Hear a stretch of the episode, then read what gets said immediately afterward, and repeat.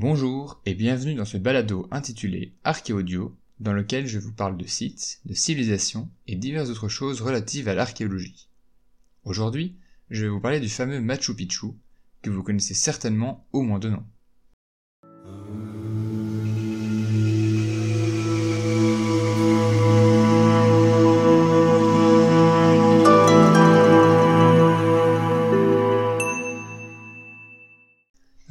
Sans savoir que le Machu Picchu, que je ne prononce probablement pas tout à fait bien, comme les autres mots en quechua d'ailleurs, même si je fais mon maximum à l'aide d'un tableau phonétique, le Machu Picchu donc est un site de l'Empire Inca. Selon ce qu'ont raconté les empereurs Incas aux Espagnols lorsqu'ils sont arrivés, les Incas ne seraient au XVe siècle qu'une tribu se battant contre d'autres tribus ayant rapidement grandi et conquis un large territoire pour devenir un empire. Mais l'archéologie nuance ce propos, car déjà aux alentours des années 1200 de notre ère, la vallée de Cusco devient un petit centre économique régional qui diffuse sa céramique. De plus, l'absence de fortifications dans la région tente à penser qu'ils ont plutôt fait des alliances et des négociations.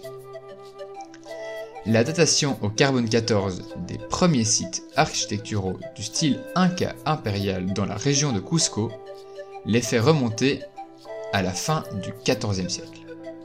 Les Incas seraient donc une petite puissance régionale avant le règne de Pachacuti ou Pachacutec, ne faisant ainsi plus de lui le créateur d'un grand État à partir de rien, mais l'héritier d'un agrandissement progressif de l'Empire. En revanche, c'est sous son règne et celui de son successeur, Tupac Inca ou Tupac, que se font la plupart des grandes conquêtes menant à peu près à l'empire qu'ont rencontré les Espagnols.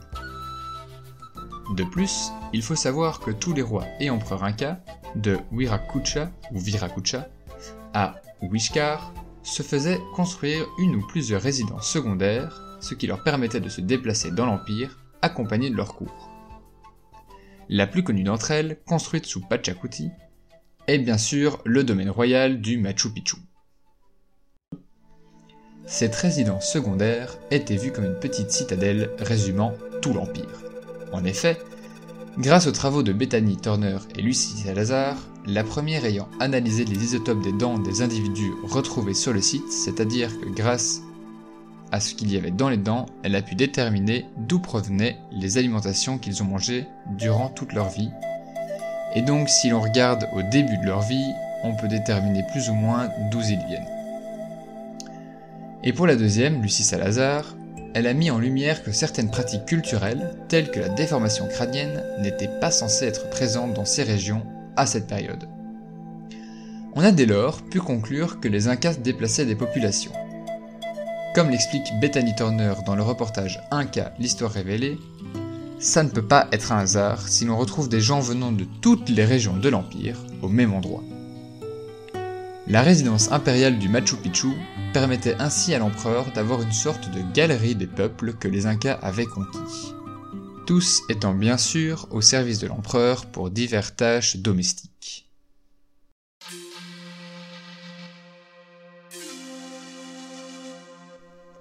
Lors de leur conquête, les Espagnols prennent Cusco, la capitale. Une partie des Incas s'enfuit alors dans la jungle, guidée par Manco Capac II. Ils y établissent une nouvelle cité impériale afin d'organiser la rébellion. Cette cité porte le nom de Huicapampa, mais elle est encore mal connue pour le moment.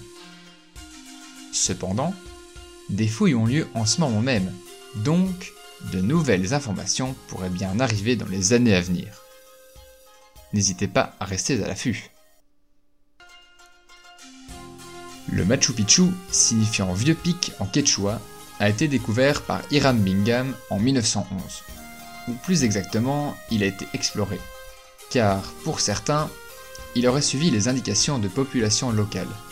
Et d'autres chercheurs étrangers avaient déjà indiqué la présence de sites à cet endroit sur leur carte. Certes, il ne l'avait pas exploré. Mais le site n'avait donc pas vraiment été oublié, il avait juste probablement pas été décrit depuis Hiram Bingham. Pour preuve, dans son livre, il décrit un graffiti laissé là par des Péruviens arrivé 9 ans plus tôt auparavant. De plus, lui-même se présentait plus comme un explorateur que comme un archéologue. Je conclurai donc là-dessus, en vous invitant à vous renseigner et à faire vos propres recherches pour en savoir plus. Pour cela, vous trouverez notamment mes sources en description. J'espère que cet épisode vous a plu, et que vous avez appris beaucoup de choses, mais surtout que cela a attisé votre curiosité. Moi je vous dis à la prochaine fois pour explorer ensemble le complexe de Giza en Égypte.